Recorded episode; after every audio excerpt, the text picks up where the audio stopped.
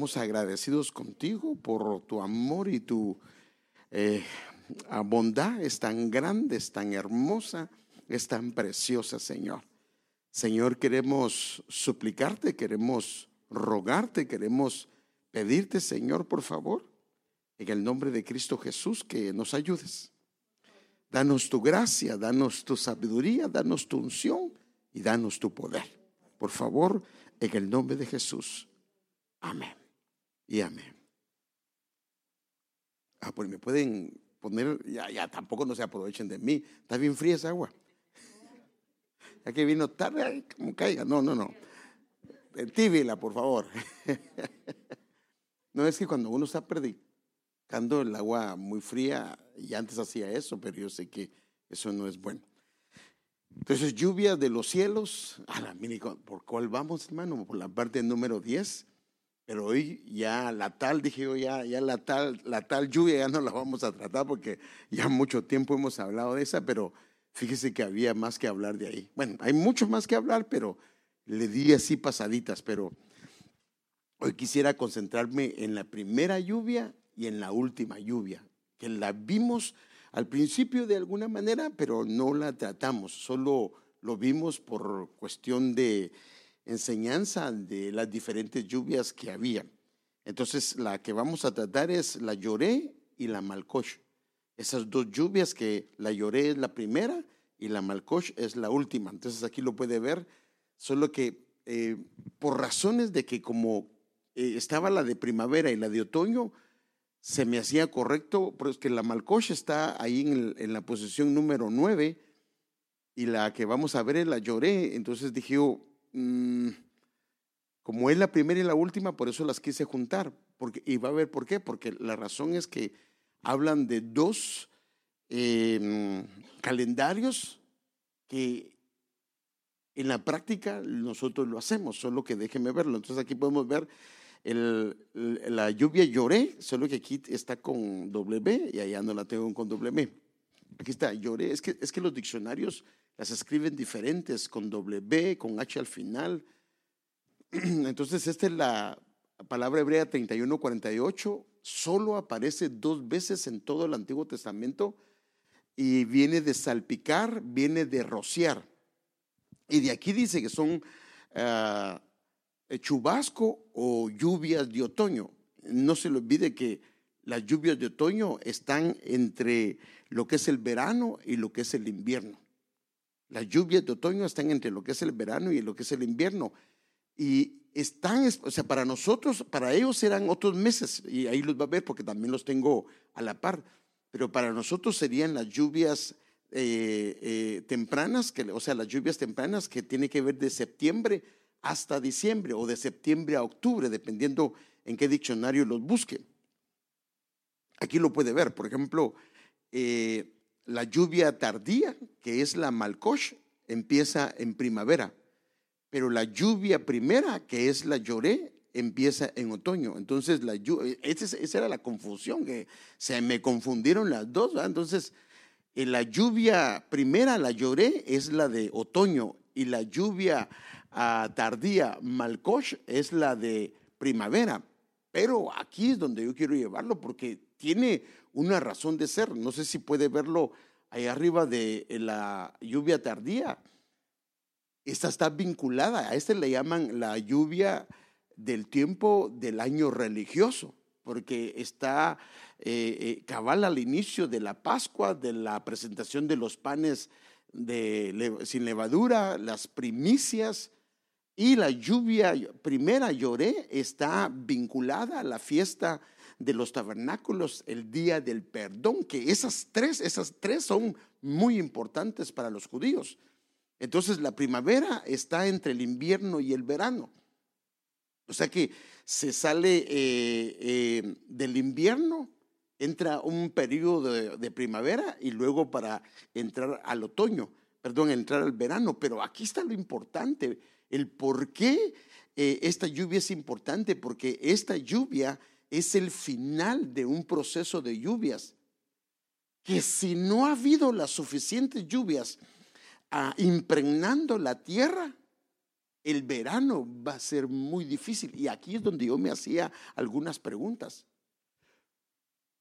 ¿Por qué es que, mire, hermano, de verdad, y uno lo puede ver, esta misma prueba que le viene a un hermano, le viene a otro hermano la misma prueba, pero ambos la enfrentan de una manera diferente. De una manera, algunos, inclusive para él tal vez es casi el quedarse tirado y postrado en el camino, y el otro no. Entonces ahora entendí que es por la lluvia, por la cantidad de lluvia, porque si hay suficiente lluvia, entonces va a poder confrontar el verano. Por eso es que lo que usted ve ahí es que termina el invierno y viene la primavera y la primavera agarra esa lluvia porque esa lluvia malcocha es la que termina de madurar el fruto. Es que tremendo, hermano. O sea, sin esa lluvia no madura el fruto. Pero esa lluvia es el final de una etapa de lluvias para poder confrontar el verano, porque el verano es el tiempo de madurez.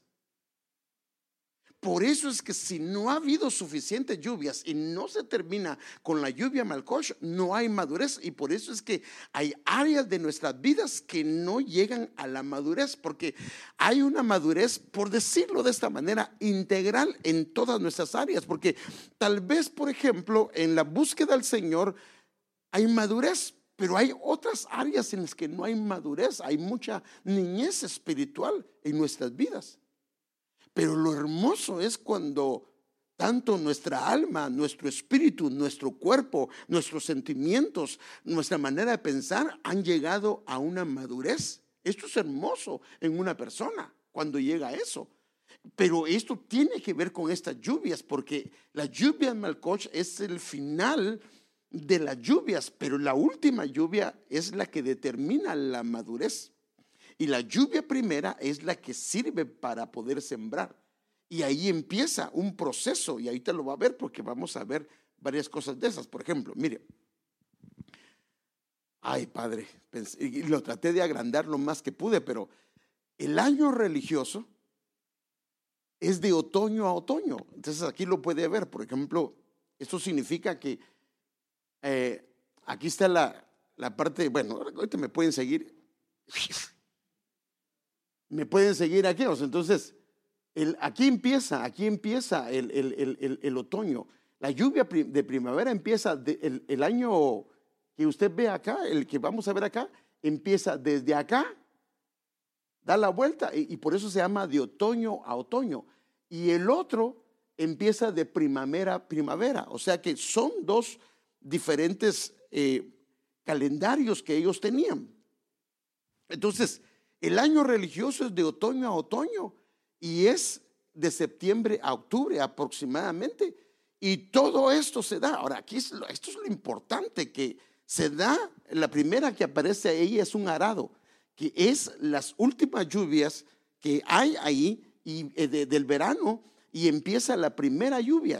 o sea, la primera lluvia, la lluvia lloré, es el inicio de todas las lluvias. Y la lluvia Malkosh es la última lluvia de todas las lluvias. Ojalá que no me, es que por eso le digo, la lluvia lloré, que es la primera, y ahí lo puede, por eso es que puede ver en la parte de arriba, es que este no tiene para marcarles con, ¿cómo se llama? La parte de arriba usted lo puede ver. Entonces, terminó el verano y empieza la lluvia lloré, y aquí empiezan varias lluvias porque este es el invierno. Prácticamente la lluvia ah, de, de lloré de primavera, de otoño, anuncia que viene el invierno, o sea que está entre el verano, es el que lo antecede, antecede y lo que lo sigue es el invierno.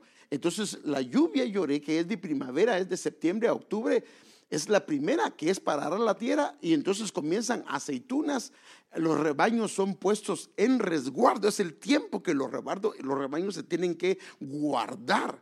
Y es el tiempo donde crece la vegetación para que eh, puedan haber pastos frescos y donde vienen los almendros. Por eso es que el, almendro, por eso cuando el Señor dice, ¿qué ves tú Jeremías? Dice, veo una vara de almendro. ¿Y qué significa el almendro? El almendro era el primero que salía y que anunciaba la primavera, que anunciaba que venía la primavera. Entonces era el primer fruto que, que, florecía. Y luego viene el lino y después viene la lluvia malcoch, que es lo que vamos a ver. Entonces, esta primera lluvia es esto. Pero ahora yo quiero que veamos, por ejemplo, esto. Entonces, la siembra se hacía con la lluvia lloré, que es la 31-38, y es la primera lluvia. Y en medio, y al final está, perdón, y al final está la que servía para cosechar, que es la malcosh, que es la última lluvia. Y en medio de todas esas lluvias hay 10 lluvias, que son las que están operando todo el tiempo. Ahora, si no hay esas 10 lluvias y esas dos lluvias operando, el verano va a ser muy crítico. Es lo que, hermano, se da. ¿Por qué es que había años de sequía en, la ciudad de Beckerfield? Porque no había lluvia. Entonces, cuando hay lluvia, entonces los veranos se pueden enfrentar diferente. Ahora, ¿por qué razón? No se le olvide que ellos no tenían como ahora nosotros que tenemos pozos profundos que llegan hasta las vetas más profundas, que estamos hablando de muchos metros. En ese entonces excavaban la tierra, pero no tanto. Entonces, esto es bien tremendo porque esta es una de las razones por qué antes un hermano le venían situaciones y problemas y los confrontaba, aunque sufrido, aunque difícil, pero los confrontaba. Pero cuando no ha tenido la suficiente lluvia o no ha tenido, eh, no, se ha, no se ha eh, eh, expuesto a las lluvias estas, entonces las pruebas le vienen de diferente manera. Por eso es que los frutos están relacionados con esto. Entonces déjeme ver. Entonces la, esta es la primera lluvia, la, la, primera lluvia, la, lluvia lloré, pero la malcosh, la otra, la lloré, aparece dos veces y la malcosh aparece nueve veces en el Antiguo Testamento y es la lluvia de primavera. Ahora, otra vez, si quiere, solo para que nos recordemos, el 9. Eh, ahí está la primavera, está el verano, ahí lo puede ver señalado, está el otoño y está el invierno. Entonces, esta lluvia de primavera es la lluvia que es llamada Malkosh. Y esta anuncia que el verano viene, que termina el invierno y viene la primavera y luego, pero la primavera es, lo que es la primavera y el otoño no son tiempos largos, son tiempos intermedios, tiempos que nos sacan de una parte difícil y nos meten a otra. Entonces, Malkosh aparece nueve veces y esta lluvia de primavera y es, habla de elocuencia. Ahora, fíjese qué tremendo. Lluvia tardía ah, durante los meses de marzo y abril. O sea que para Israel eran los meses de ellos, que son en hebreo, pero para nosotros sería prácticamente lo que es marzo y abril. Ahora, ¿qué dice la Biblia que hacen estas lluvias? Entonces, fíjese, pues, mire, para que tenga una idea. Deuteronomio, aquí esta es la primera vez que aparece la lluvia Malkosh. Él dará a la tierra de ustedes la lluvia a su tiempo. Esta es otra palabra, esa es la lluvia matar. La lluvia lloré, que es temprana y la lluvia Malkosh, que es tardía. Ahora, estas dos lluvias tienen que operar. Porque si no operan estas lluvias, entonces no puede surgir lo que viene después. Para que recojas tu grano, tu vino nuevo y tu aceite. Tres cosas. Entonces, el grano habla de la palabra. El vino habla del gozo, habla de, fíjese, el vino inclusive se usaba para poder curar las heridas, como ahora sería el alcohol. O sea que el vino es para poder traer sanidad a las áreas que están afectadas. Se recuerda que el samaritano cuando agarró a aquel hombre que estaba, le echó aceite y le echó vino también a las heridas de él. O sea que el vino es para el gozo, pero también para sanar las heridas. Y tu aceite, que el aceite habla para el ungüento, pero también el aceite nos habla de unción. Entonces, esta es la primera vez que aparece la palabra Malkosh y nos da la Biblia una perspectiva de lo que eh, es esta lluvia. Y, por eso le pongo la palabra, porque imagínense, las dos, en español dice la lluvia y la lluvia, pero en, en hebreo no es así. En hebreo da una palabra distinta. Ahora, mire esta otra aplicación. Proverbios 16, 15. En la alegría del rostro del rey está la vida. Y esto, por supuesto, lo tenemos que aplicar espiritualmente, porque esto habla del rey terrenal, pero esto nos está hablando a nosotros de nuestro rey. Entonces, en la alegría del rostro del rey está la vida. Y su benevolencia, o sea, su favor, es como nube de lluvia tardía y como nube de lluvia, o sea, cargada de lluvia malcosh. Porque lo que hace esa lluvia es hacer madurar un fruto para que esté listo en la presencia del rey. Esto es lo que está diciendo. Entonces, su alegría, cuando el Señor está alegre, Él hace que esta lluvia descienda. Por eso es que muchas veces esta lluvia desciende en los momentos de júbilo, en los momentos de gozo, en los momentos de alegría. Entonces aquí podemos ver en qué atmósferas se mueven estas lluvias. O sea, por eso, hermano, es importante poderlo ver. Y yo lo que le he dicho al Señor es que nos ayude a percibir que lluvia está cayendo en esos momentos. Ahora, el asunto con Dios es que Él no dice, hoy, para el día tal le voy a mandar la lluvia, lluvia Malcosh. No hay. Eso no lo sabemos.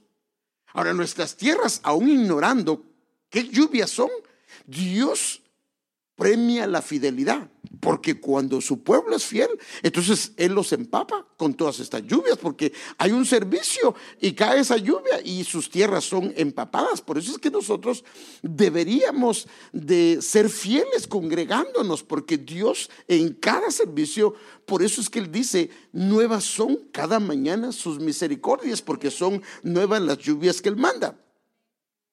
Mire este otro versículo, o sea, 6.3.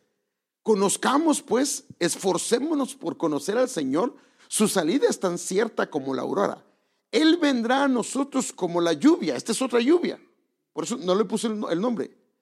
¿Y cómo vendrá? Como la lluvia malcosh de primavera que riega en la tierra. O sea que si conocemos al Señor, fíjese, y nos esforzamos en conocer al Señor, Él vendrá como lluvia de primavera que riega la tierra y esta lluvia hace madurar. O sea que esta es la lluvia que hace madurar. O sea, áreas de nuestra vida que no han madurado, porque hermanos, tal vez somos maduros en nuestro trabajo y somos responsables, no tienes que estarnos levantando la mujer para ir a trabajar y todo ese tipo de cosas, porque cuando es un joven hay que estarlo apoyando para que vaya a trabajar o no. Muchas veces sí, muchas veces sí. Mi hijo, levántese, ya es hora de trabajo. Y ahí se levanta. Pero llega un momento que uno madura y ya nadie lo tiene que levantar, uno solito se levanta y va a su trabajo y ya en esa área maduró. Pero así hay muchas áreas de nosotros, como padres, como esposos, como hijos, que no hemos madurado y necesitamos madurar. Y es, dice que si nos esforzamos en conocerlo, entonces la lluvia va a venir y va a regar nuestra tierra. Y entonces comienza a haber madurez. Y hermano, qué hermoso es cuando comienza a haber madurez en las áreas de nuestra vida. Hermano, ¿no a veces nos pasa que como esposos, el esposo está puro niño, hermano? Yo no digo que uno no juguetee con su esposa, ¿sí o no? Eso es parte de, de la vida.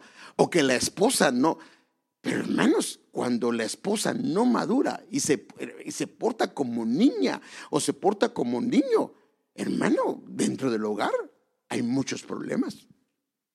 Porque la niñez está bien cuando son jóvenes, pero ya cuando se casan tenemos que comenzar a madurar porque el casamiento, si no hay madurez, entonces se vuelve un lugar de niños y un lugar de niños va a traer muchos problemas. Pero eso es la promesa del Señor aquí, es que si lo conozquemos y nos esforzamos en conocerlo, su lluvia malcosh va a venir y riega nuestra tierra y va a madurar nuestra tierra. Ahora, ¿por qué se pueden perder estas lluvias Malcosh? ¿O por qué podrían no venir a la tierra?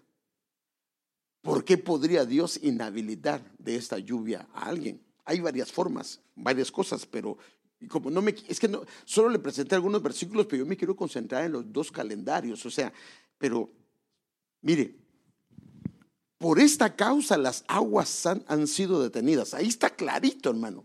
Por esta causa las aguas han sido detenidas. Y faltó la lluvia Malkosh, que es la tardía o la de primavera. Y has tenido frente de ramera. O sea que cuando alguien comienza a ser infiel hacia el Señor, esta lluvia puede comenzar a dejar de caer. Y no quisiste tener vergüenza. O sea que lo que está hablando acá es que un adulterio espiritual. Por ejemplo, el Señor dijo, y se recuerda cuál es el primer mandamiento de los diez mandamientos. Sí, pero el primerito, el primerito, el primerito. El primer mandamiento de los diez mandamientos. No el más importante. ese es el segundo, pero de, los dos más importantes. Pero de los, ay, no puede ser, usted nunca fue católico. Se los aprendió. Y si no, hermano, como cristianos deberíamos de sabernos los diez mandamientos. O por lo menos tener un concepto. Hay que pasarlos a la doctrina otra vez, hermano. Ya ve, por eso ya, va, ya van avanzada y, y ¿Cuál es el primer mandamiento? Está en Éxodo capítulo número 20. No, no, no. Es el primer mandamiento y más importante. El primer mandamiento de los diez mandamientos. No tendrás dioses ajenos delante de mí. A ver, lea capítulo de Éxodo 20. Es que usted era católico. no, no era católico. Pero si leemos la Biblia. Éxodo capítulo número 20. Tengo un micrófono ahí, por favor. Dame para el esgrima, ahí está bien, rápido.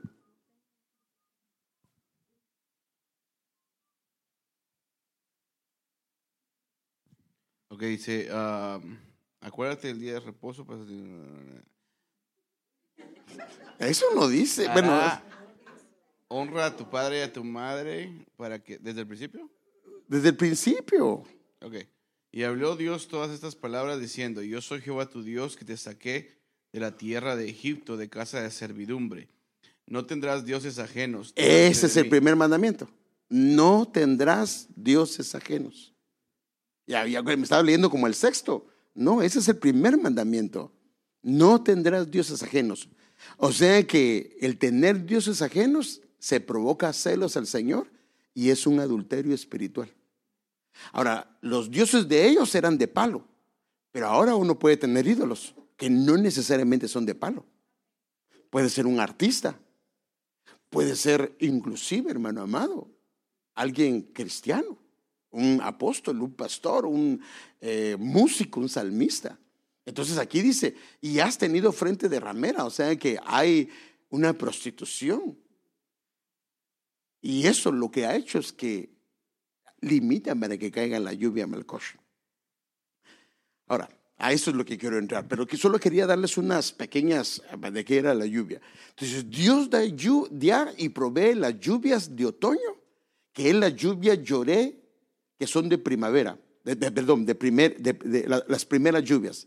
Lloré la primera lluvia, que son las que se usan para labrar la tierra, y las lluvias de primavera que son las de Malkosh, que es la lluvia tardía. Ahora yo quiero irle enseñando acá. Otra vez, aquí lo puede ver. Jeremías 5:24. No han dicho en su corazón, temamos al Señor nuestro Dios que da la lluvia, la lluvia Geshem. La lluvia lloré, es la primavera, la primera, que es de septiembre a octubre, pero es bueno, esta palabra lloré, primera de septiembre a octubre, se lo agregué yo, pero sería la lluvia de otoño y la lluvia de primavera a su debido tiempo, que es la lluvia Malkosh, que es la tardía, que es de marzo a abril. Ahora, fíjese pues, ¿qué hacen estas dos lluvias? Por eso es que miren la importancia. ¿Se recuerda? Mire, déjenme ir, otra vez. A ver, este es el número 16. ¿Qué hacen de estas dos lluvias? Está la primera lluvia que es la de siembra y la última lluvia que es de la cosecha. Lloré y Malkosh. Y entonces lo que hacen al caer estas dos lluvias es que están cerrando un ciclo y están haciendo esto, porque esto es lo importante, por eso es que quiero que lo, llevarlo ahí. Mire, y que nos asegura las semanas fijas para la cosecha. O sea que lo que nos aseguran, si caen estas dos lluvias, es obvio que las lluvias intermedias, las diez lluvias intermedias van a caer. Entonces nos asegura las semanas que son para cosecha. O sea que va a haber una seguridad de que va a haber una cosecha sobrenatural. Entonces, estas son las lluvias que Dios manda a tiempo. Por eso es que le decía que si en caso no caen estas lluvias, entonces hay un problema en nuestro corazón. Entonces, fíjese, pues. Entonces, ¿qué nos enseña estas lluvias espiritualmente hablando? Porque estamos hablando de una lluvia de, otoño y una lluvia de primavera. La de otoño está, hermano amado, eh, relacionada con el año civil. Y la de primavera está relacionada con el año religioso. Y esto es muy importante porque en Israel así operaban. Claro, nosotros ya no practicamos esto, pero tiene un significado espiritual muy importante para nosotros. Entonces, el año religioso es de primavera a primavera y el año civil es de otoño a otoño. Ahora, ¿qué diferenciaba cada uno de ellos? Mire, no lo, lo hago normalmente, pero yo quiero saber si vamos bien en lo que estoy explicando o también ya lo perdí como yo me perdí. Pero si levante su manita si no ha, comprendido algo de ahí y yo se lo explico, por favor, o, por lo menos trato de explicárselo como pueda. Porque sí me interesa que esto lo captemos, porque esto es importante para lo que les voy a explicar. O sea que Israel tenía dos calendarios, uno civil y uno religioso. Y el civil empezaba en cierta época que tenía que ver con cosas de Dios y el religioso tenía que, empezaba en cierta época. Pero levante su manita si tiene alguna pregunta. Los que están ahí, no, no, no, los que están en las redes no pueden hacerlo, pero te fíjese pues. Mire, aquí puede ver el calendario. Me voy a acercar.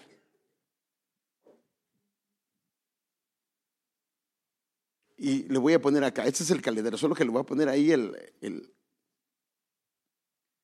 este es el año civil, es de primavera a primavera, que es la lluvia tardía, que es la lluvia eh, eh, eh, que es de marzo a abril. Aquí puede ver en los meses de los meses de, que se llaman en Israel los, los nombres hebreos, pero aquí puede ver los meses que nosotros usamos, abril, mayo, junio, julio. Pero mire dónde empezaba el año civil empezaba con la Pascua. Luego empezaba con los panes sin levadura, luego con las ofrendas de las primicias. Y fíjese qué tremendo. Y ahí es donde el Jordán, porque esta por eso era la lluvia tardía, porque era la última lluvia, que era la lluvia para hacer madurar. O sea, acuérdense que aquí había pasado el invierno. Esta era la última lluvia que cerraba todas las etapas de lluvia, que era la que hacía madurar el fruto. Pero mire que es ¿Qué es lo que anuncia esta lluvia? Anuncia el inicio de los primeros frutos. O sea que esta, esta lluvia anuncia que hay primeros frutos, o sea, hay primicias. Y la cebada es una figura de la resurrección de Cristo. El trigo es una figura de la iglesia, de la novia que se va con el Señor. Ahora fíjese, el Jordán, como es la primera lluvia, ya ha pasado el invierno, el Jordán crece por las lluvias y el deshielo, porque como ha habido invierno, comienza a deshielarse las montañas y el Jordán se llena de agua. Comienza la temporada seca, eh, eh, eh, cielo generalmente despejado, y en, eso comienza la cosecha de trigo. Y el trigo, pues de alguna manera nosotros sabemos que es la palabra, porque tenemos que aplicarlo espiritualmente. Pero entonces esto, la cebada y el trigo ya lo hemos visto y no me voy a meter ahí porque si no, no termino solo con esta gráfica, sino quiero ver qué es lo que se consigue. O sea que lo que hace la lluvia Malkosh es el inicio de todos estos frutos. Y todos estos frutos tienen una vinculación espiritual en la Biblia. Entonces, el primero es que comienza a hacer calor, el cielo está despejado, pero como hubo una época de lluvias en invierno y la lluvia eh, Malkosh cerró con esta, cerró esta lluvia, entonces estas lluvias anuncian, hermano amado, algo tremendo. Déjeme ver.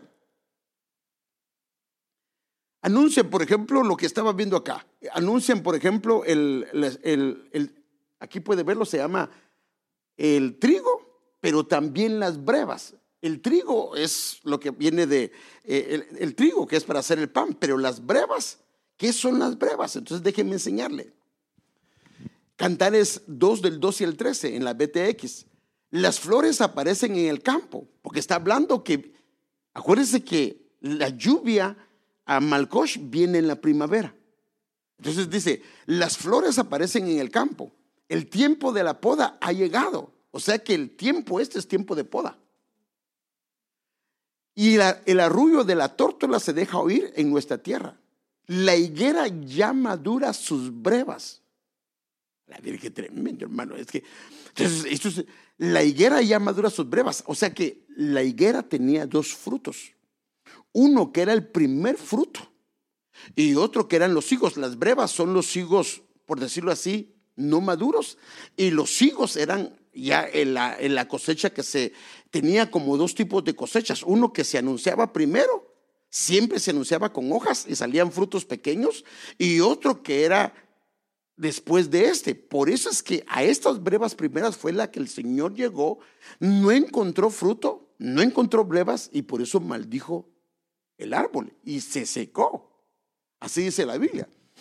Entonces, la higuera ya madura sus brevas y las vides en cierne exhalan su aroma. Levántate, oh amada mía, hermosa mía, y ven. Ahora, fíjese, aquí está hablando de higos, está hablando de vides, y cuando comenzamos a ver, vemos acá entonces, aquí puede ver, están las brevas, pero luego, eh, después de esto vienen las primeras uvas, y vides está hablando de uvas.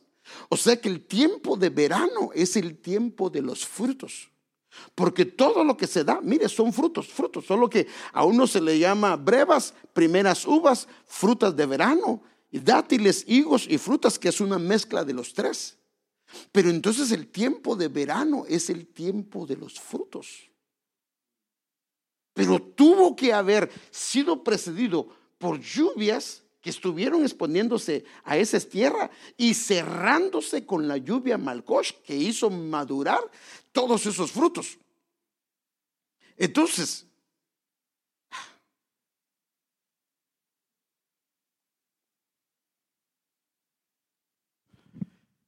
la higuera ya madura sus brevas. ¿Y qué son las brevas? Ya le hablé que son las higos que se dan al principio. Y las vides son eh, donde salen las uvas. Y entonces dice, como esas dos cosas ya maduraron y las vides están en cierne, entonces ahora le dice el Señor a su amada, levántate. Ah, fíjese pues, levántate, como diciendo, ven, ven. hermano, esto está tremendo.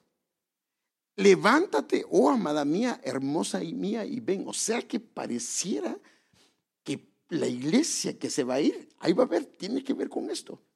Está involucrada con todo esto, que las vides estén en cierne porque fueron expuestas a las lluvias. O sea que sí, es importante las lluvias. La primera, la última y las diez lluvias, porque lo que hacen es que las higueras maduren y las vides estén en ciernes y entonces él detecta el olor y dice, levántate y ven, ven hermosa mía. Ahora fíjese, también como es verano, ahora entiendo más este versículo que lo hemos visto. El verano habla de calor. Y entonces el Señor dice en Oseas 2, 14 al 15, a pesar de todo esto, llevaré a Israel o te llevaré al desierto. O sea, te llevaré al calor, te llevaré al verano. Porque la idea de llevarlo al verano es para que ahí pasen estos. Y ahí con mucho cariño haré que se vuelva a enamorar de mí. O sea que el calor, las pruebas, las luchas, las tribulaciones no tienen otra finalidad sino acercarnos a Él. Y le devolveré sus viñas. Las viñas, la viña es el terreno, las vides son los sarmientos que se siembran en una viña. La viña se le dice al campo donde se siembran vides. Entonces, le devolveré sus viñas y convertiré su desgracia en gran bendición. Ahora, fíjese qué importante la lluvia en Malcosh. Mire todo lo que hace. Y volveré a responder y volverá a responderme como cuando era joven, como cuando salió de Egipto. En otras palabras, va a haber una pasión en ella hacia mí. Wow. tremendo esto, hermano. Fíjese.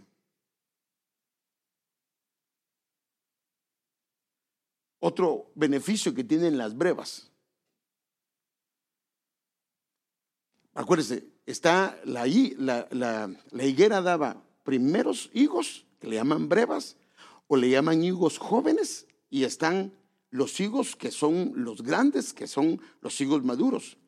Pero cuando el Señor mandó a llamar, o mandó a dos de sus discípulos para que fueran a traer eh, un pollino, yo quiero que note algo.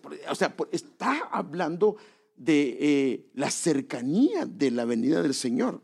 Mire, cuando se acercaban a Jerusalén, eso era cuando él estaba a punto de entrar triunfante a Jerusalén en el asno.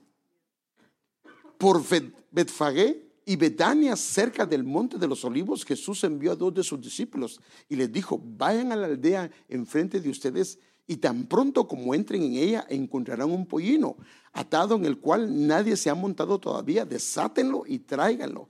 Si alguien les dice, ¿por qué hacen eso? Digan, el Señor lo necesita y enseguida lo devolverá acá.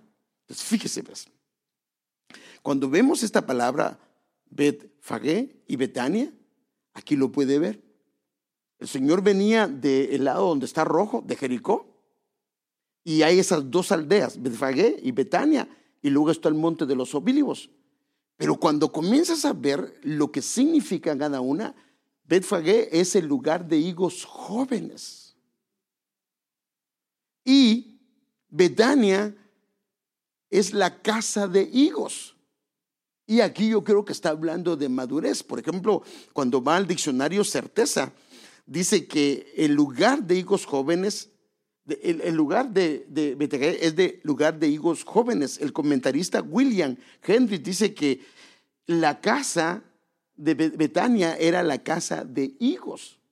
Entonces, está hablando de un traspaso de una juventud hacia una madurez.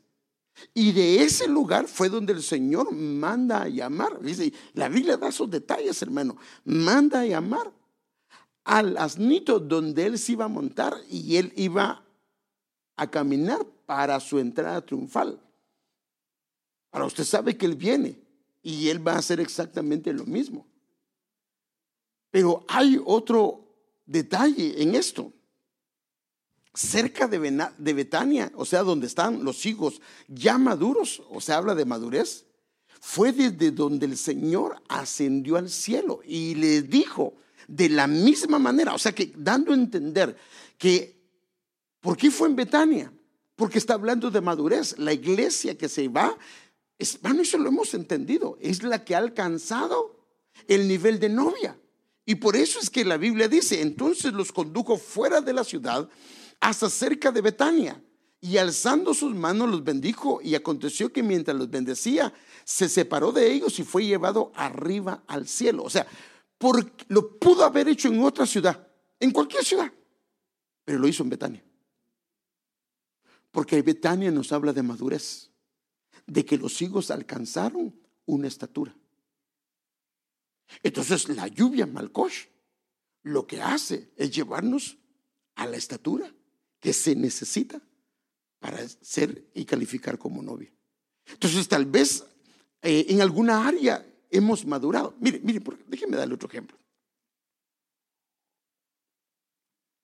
Tal vez somos responsables con Dios, con nuestro trabajo, como esposos, con nuestros diezmos.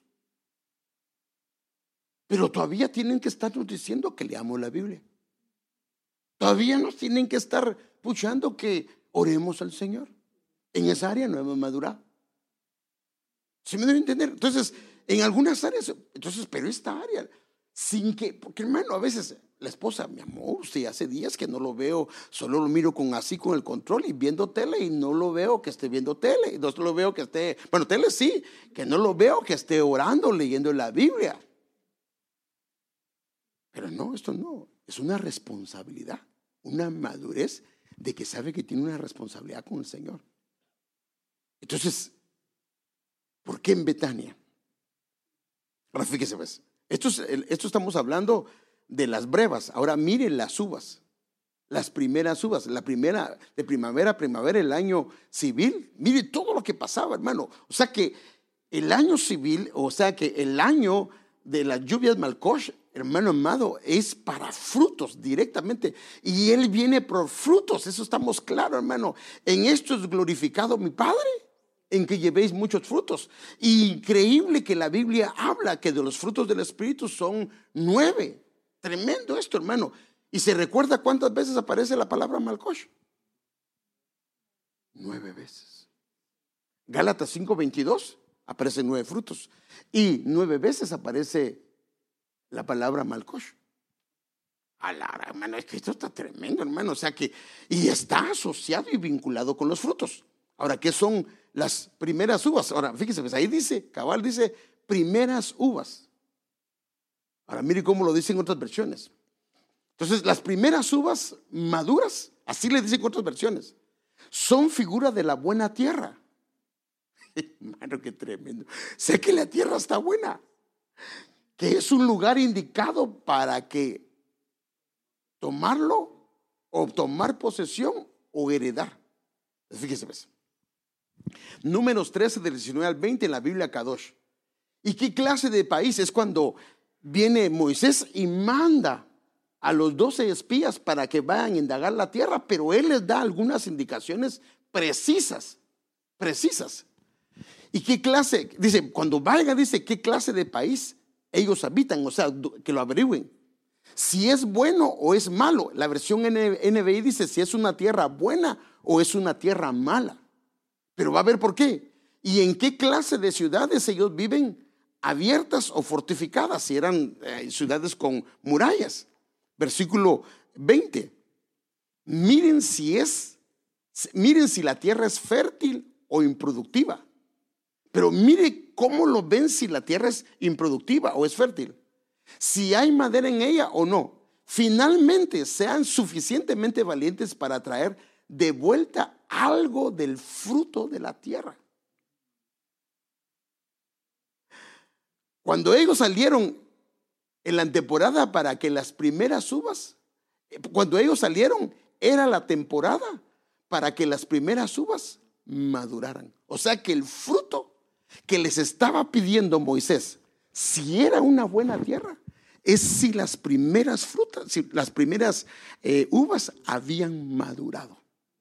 Si el gozo había madurado. La Biblia dice que el gozo del Señor es mi fortaleza.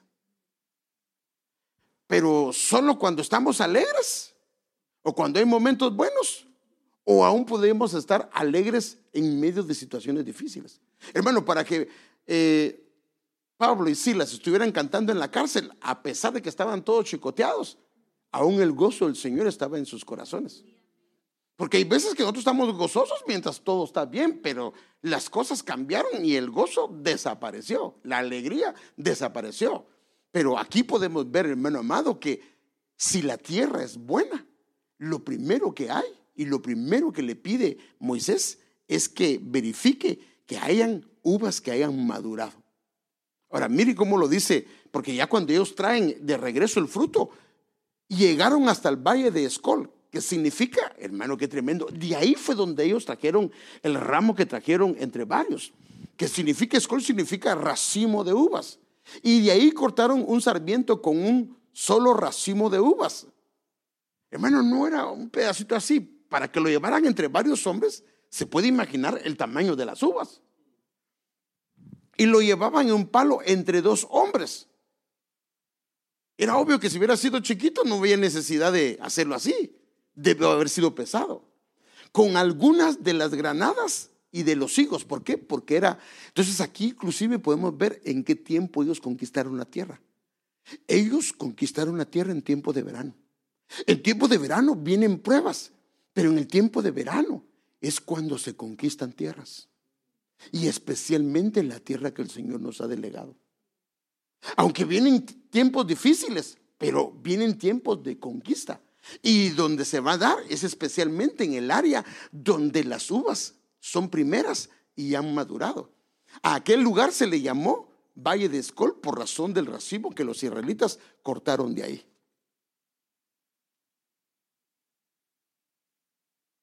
Y la madurez, uno de sus eh, atmósferas, son tiempos difíciles. Y ya lo vimos, esto te llevaré al desierto y ahí con mucho cariño te hablaré, pero déjenme.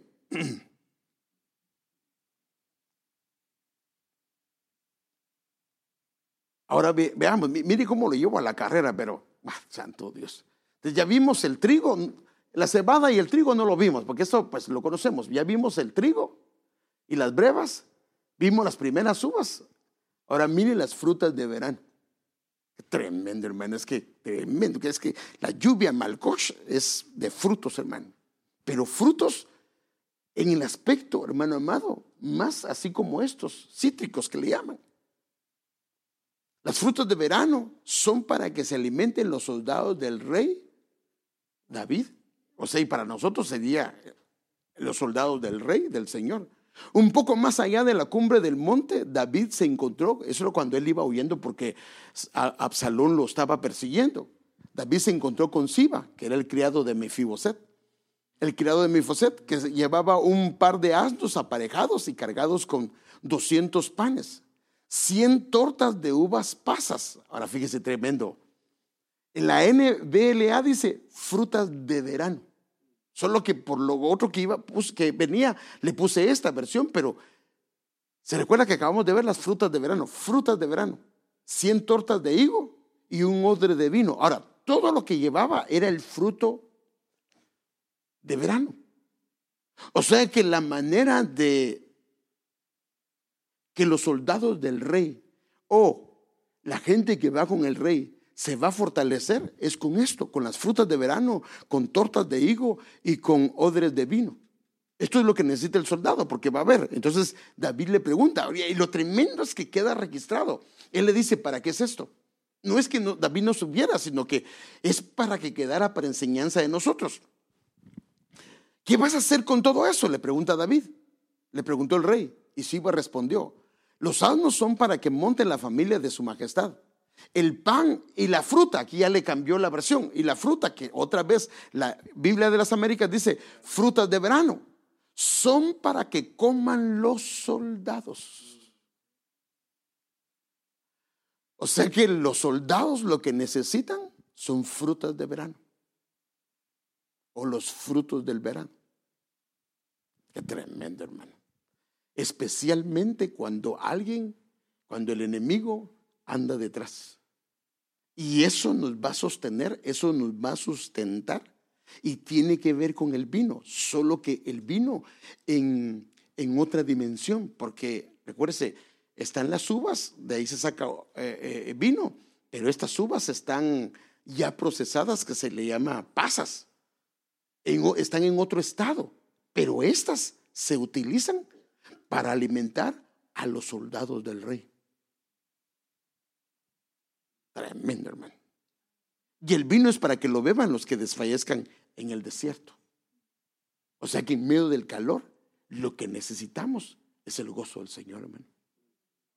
Es en medio del verano, porque miren, hermanos, cuando hay gozo, todo lo vemos diferente. Es que el problema de nosotros es cuando no hay gozo y cuando no hay paz, las cosas aún pequeñas las vemos terribles, pero cuando está el gozo Y la paz del Señor, hermano, las cosas más difíciles las confrontamos de la manera correcta. Porque hermano, cuando uno le falta el gozo y le falta la paz, inclusive toma decisiones que después se puede arrepentir. Y eso no es lo que el Señor quiere. Por eso es que nos está mostrando lo poderoso de estas lluvias. Entonces, por eso el Señor dice, el propósito de estas dos lluvias desde el mismo inicio de Lloré y Malcosh, fíjese, la primera y la tardía, lo repite nuevamente en este versículo, que es el versículo que le he estado leyendo, sino que la tierra a la cual entran, acuérdense, la tierra que les iba a heredar, para poseer la tierra de montes y de valles es, bebe el agua de las lluvias, las lluvias matar, y es plural y es plural del cielo. Es una tierra que el Señor tu Dios cuida. Ahora fíjese, en estas tierras que se exponen a las lluvias del Señor, dice Él que esas tierras Él las cuida. Los ojos del Señor tu Dios están siempre sobre ella, desde el principio hasta el fin del año. Entonces, como están cayendo las lluvias del Señor, Él está velando sobre esta tierra para que den los frutos en la estación que corresponde y que toda estación tenga lo que debe de tener. Entonces eso es tremendo, hermano. Entonces esa tierra es una tierra que Dios cuida, es una tierra que Dios bendice, es una tierra que sus ojos están puestos. Pero eh, terminemos con este, que es el con el que empezamos cuando comenzamos esta enseñanza. No de hoy, sino del principio. Y sucederá que si obedeces mis mandamientos que les ordeno hoy, de amar al Señor su Dios y de servirle con todo su corazón. Dos cosas. Amar al Señor y servirle con todo su corazón y con toda el alma, Él dará a la tierra de ustedes la lluvia a matar a su tiempo. Eso lo está asegurando. Y ya vimos la lluvia a matar. No, eso no lo hemos visto, pero vimos parte de ella. Pero hay dos lluvias que son las que hemos estado hablando. ¿Por qué hablamos de la lluvia lloré y de la lluvia malcosh? La lluvia lloré, que es la temprana, y la lluvia malcosh, que es la tardía. Otra vez, para que recojas tres cosas. Vino, grano y aceite. Y si eso, hermano, lo tenemos, la caminata va a ser hermosa. La caminata va a ser preciosa delante del Señor y nada nos va a desanimar, nada nos va a hacer claudicar, porque estas cosas son las que necesitamos. Por eso es que Dios dijo, quiero que esta esté al principio, quiero que esta esté al final, y en medio les mando las lluvias para que ministren espiritualmente sus vidas para el tiempo de verano. El verano para nosotros, hermano, el verano para nosotros no es para matarnos. El verano para nosotros es para que surjan estos frutos del Espíritu en nosotros. Allá eran frutos eh, cítricos, eh, frutos eh, literales, ahora son frutos espirituales. Estamos hablando de la paz, el gozo, la paciencia, la bondad, la benignidad, el amor, la mansedumbre. Y esos son los frutos por los que el Señor viene y son los frutos que hacen que uno pueda convivir de una manera madura. Porque cuando esos frutos están operando en un hijo de Dios, ese hermano, esa hermana, ha alcanzado madurez. Porque no se enoja por cualquier cosa. Pero perdónenme si usted y yo decimos que somos de mecha corta, entonces estamos bien lejos de ahí. No es que, hermano amado, no eh, eh, nos enojemos, pero no explotamos, hermano. Porque uno se molesta, el Señor Jesús se molestó y entró con un látigo. Y le voy a mandar un pensamiento, no sé si mañana se lo voy a mandar. El problema del celo que nosotros a veces hablamos es un celo que carece de conocimiento. Y el celo que carece de conocimiento hace tanto daño porque es el legalismo. Y, pero se lo voy a explicar. Entonces sí es importante, hermano amado, que entendamos esto. O sea que el tiempo de calor, el tiempo de verano, no es otra cosa. Por eso es que el Señor lo, lo inicia con las lluvias, hermano amado, de Malcosh, porque el Señor dice, voy a hacer madurar todo eso para que tu tierra tenga fruto, porque cuando Él viene, viene por fruto. Y son frutos eh, eh, increíbles cómo aparecen ahí, los frutos, los que describe, que ya no pude verlos en detalle, pero ahí están, usted los puede averiguar. Y si nosotros entendemos esto, entonces cada vez que viene una prueba, cada vez que viene una situación difícil, solo es, ahora, si no vinieron las lluvias, ¿cómo vamos a responder? Es que hasta mal testimonio vamos a dar. Pero si las lluvias estuvieron empapando nuestra tierra enfrente de una situación, la vamos a solucionar con madurez. Qué hermoso es cuando uno ve a alguien con un problema difícil y la madurez con la que opera para arreglar aquello. Bueno, porque si la gente del mundo se remanga las mangas o se pone a gritar a la primera, pues eso también lo hace la gente del mundo. No, antes de porque nosotros gritamos, damos de y después pedimos perdón, pero no sería más maduro antes de gritar controlarse y ver qué es lo que está pasando. ¿O no? ¿Cómo es usted cuando va a los restaurantes? Hermano, a veces sí es cierto que a veces no lo, no, deje solo lo impaciente. A veces no lo atendieron bien. Y hermano, la gente que le está atendiendo le levanta la voz de una manera tan incorrecta. Mire, yo no se me olvida lo que contó el pastor Ramiro Monterroso. Le estaba contando que no sé si fue su casa o un apartamento, pero total es que tenía problemas, no sé qué había pasado. Y él iba bien molesto, bien enojado. Ah, alegarle a la persona que estaba atendiendo. Pero iba bien molesto. Y de repente la persona, antes de que él le diga lo que tenía que decirle, dice, pastor, qué bueno verlo. Se le fue todo, porque imagínese, hermano, si ella no le dice pastor, él se dispara. ¿Y qué testimonio hubiera dado a esa, a esa hermana?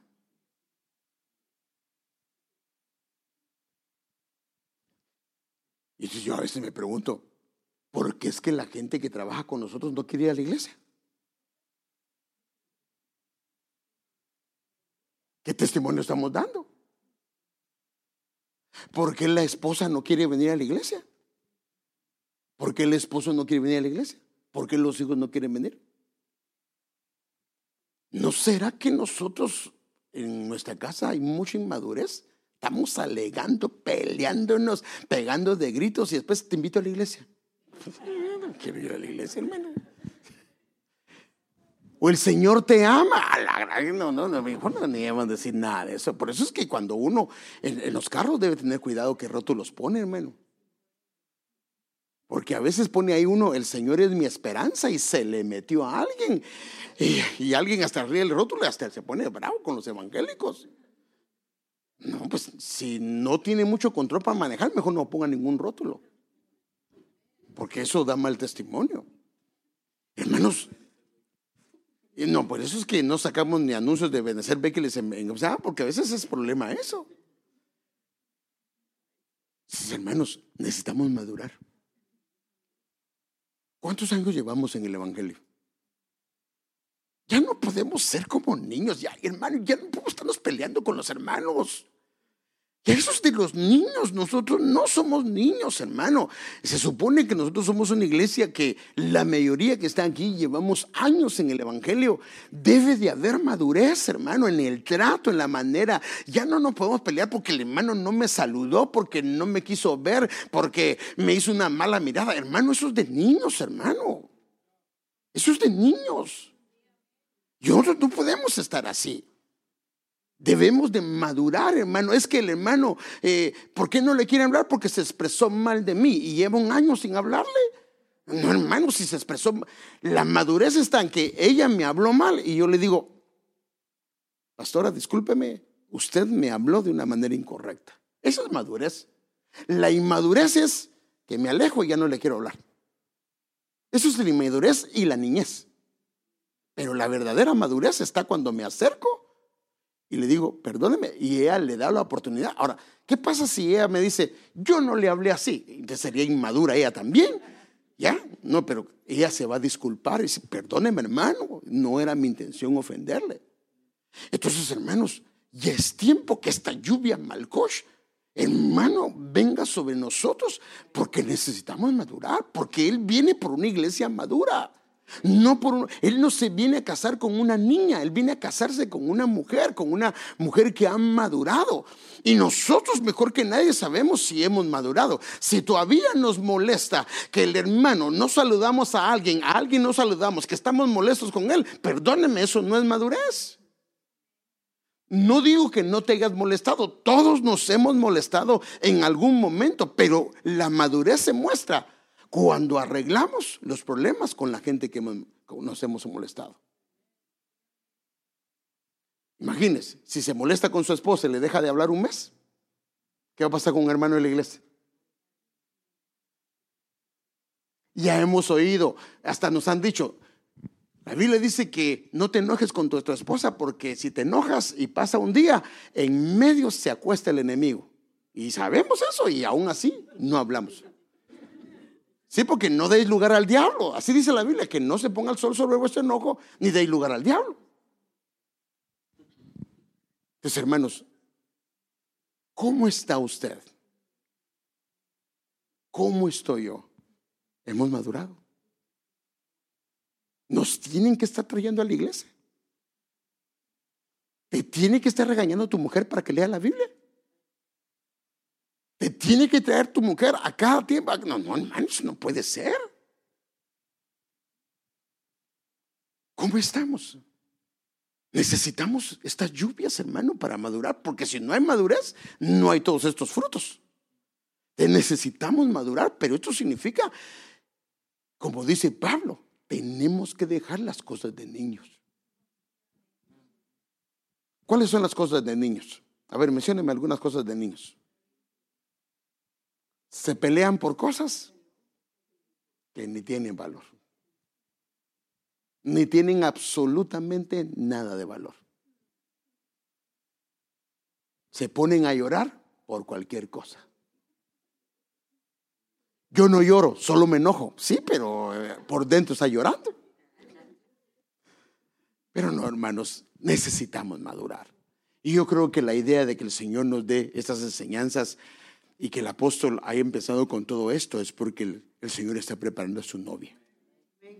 Pero necesitamos acercarnos. Entonces, si a partir de ahora, acuérdese, si se enojó con un hermano, si se enojó con una hermana, ¿qué va a hacer? Si vuelve a hacer lo mismo y no le habla y lo que hace es alejarse, entonces la niñez está bien profunda. Pero si dice, no, eso hacía antes. Me alejaba, lo que hacía es que ya mejor no le hablaba a la gente y ya lo trataba de evitar, lo trato de evitar. Pero si ahora dice, no, no, no, no, no, no, él es mi hermano. Hermana Irma, discúlpeme, eh, porque está usted enojada, yo veo que ahora no me quiere hablar, o esto, y arregla el asunto. Tal vez un momentito colorado, pero hermana, sí, es que hermano, pastor, que o eso, arregle, lo dejamos arreglado. Ahora, ¿Quién normalmente se acerca para pedir perdón? ¿Siempre lo buscan a usted para pedirle perdón o usted busca? Porque también es madurez. Si yo sé que estoy molesto con Raquelita y ella también sabe que estoy molesto, quien se acerca primero es el que muestra madurez. El que esperó que se acercaran mostró niñez. Ni modo, ya cuando se acercaron no tuvo otra más que perdonar y decir está bien. Pero creo que la madurez se muestra desde el momento que yo veo que eso no está bien, arreglarlo y solucionarlo. Y decir, no, no, no, ya no más. Fíjese que yo estaba pensando, ¿no será que por eso nuestros hijos no se piden perdón? ¿Por qué mi hijo o mi hija eh, pasa tanto tiempo con un problema y no lo soluciona? ¿No será que el problema soy yo? Porque es lo mismo que yo hago como padre. Cuando tengo problemas, los dejo, no los resuelvo, los dejo. Hay un, hay un pensamiento que mandé hace algún tiempo. Las cosas que, pequeñas que dejamos sin resolver. Porque sabemos que tenemos que resolver, pero no las resolvemos. Es más fácil resolverlas en el momento que después.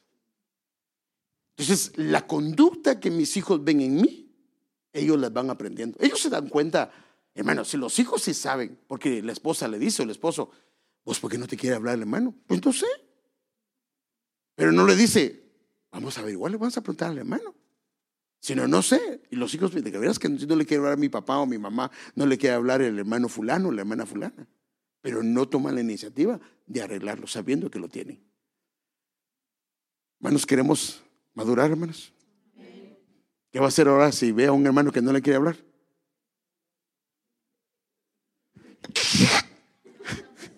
Cruz y calavera, ni lo quiero ver.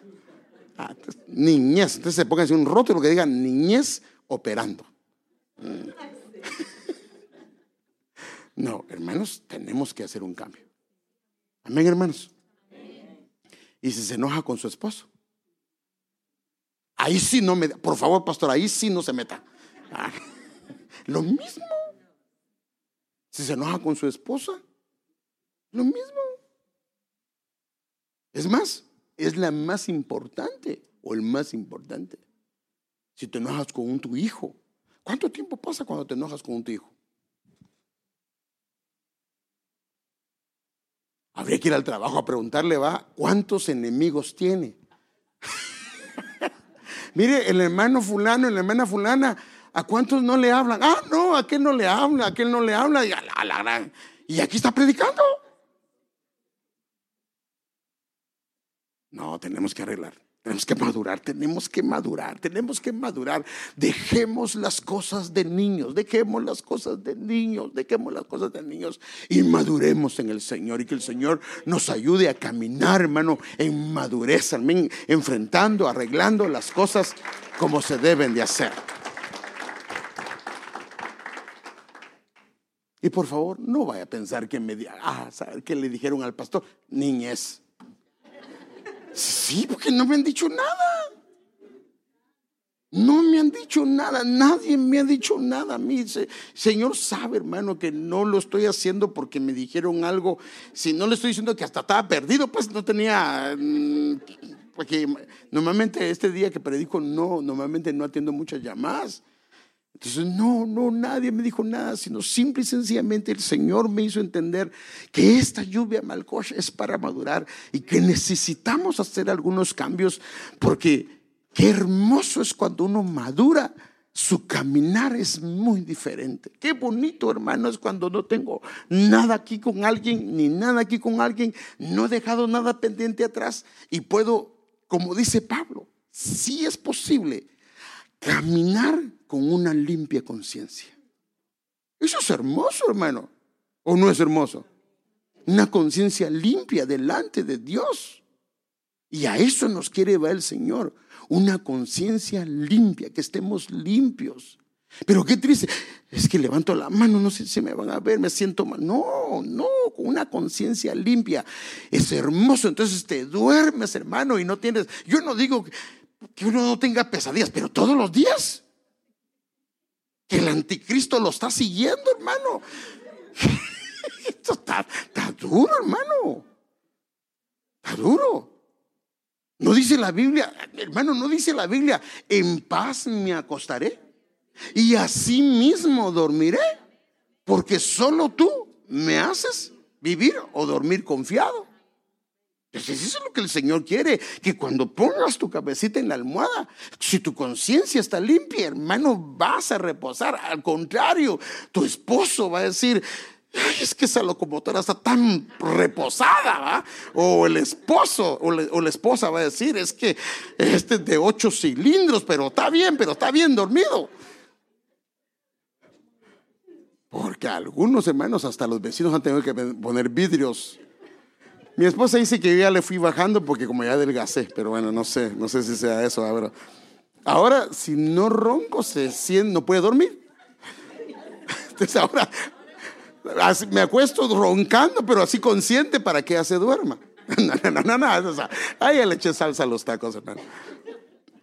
Pero no, hermanos, necesitamos madurez. Y estas lluvias del Señor es para eso. Entonces cuando vengamos, papito, estas lluvias, especialmente en la malcocha, Señor, yo quiero madurar, Señor. Yo no quiero ser más un niño, una niña en ti. Ya no quiero más estarme eh, llevando por calenturas ajenas que lo que le dijeron a aquel, ya me puse bravo. Y mire cuántas veces me ha pasado a mí. Ahora ya, gracias a Dios, he ido madurando y con mi esposa lo hemos visto.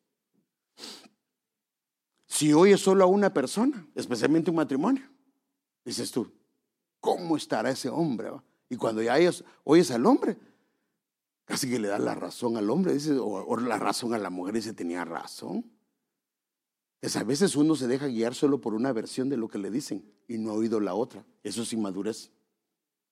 La madurez está cuando no tomas partido hasta que no oyes a la otra persona. Porque muchas veces nosotros nos enojamos con alguien y ni siquiera hemos oído la versión de la otra persona. Y nadie es culpable hasta que no se declara culpable en juicio. Padre, por favor, por favor, por favor, necesitamos esa lluvia. Señor, necesitamos la lluvia lloré y la lluvia malcó, Señor.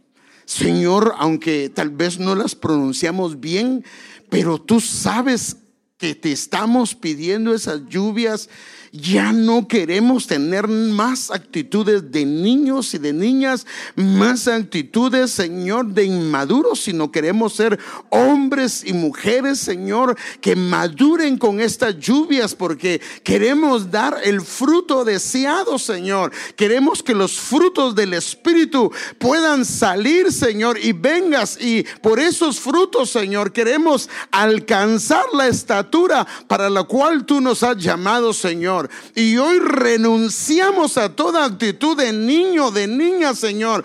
Renunciamos a estas actitudes que no te agradan, que le han hecho tanto daño a la iglesia, Señor. Y clamamos, rogamos, Señor, que nos des una madurez en ti, Señor. Una madurez para caminar, una madurez para tratarnos, una madurez para perdonarnos, una madurez para considerarnos los unos a los otros, una madurez para guardar nuestros labios antes de expresar algo, antes de decir algo, Señor. Ayúdanos, Señor, y danos esa lluvia, Malcó, Señor. Por favor, Señor. En el nombre de Jesús lo pedimos, Señor, y damos gracias.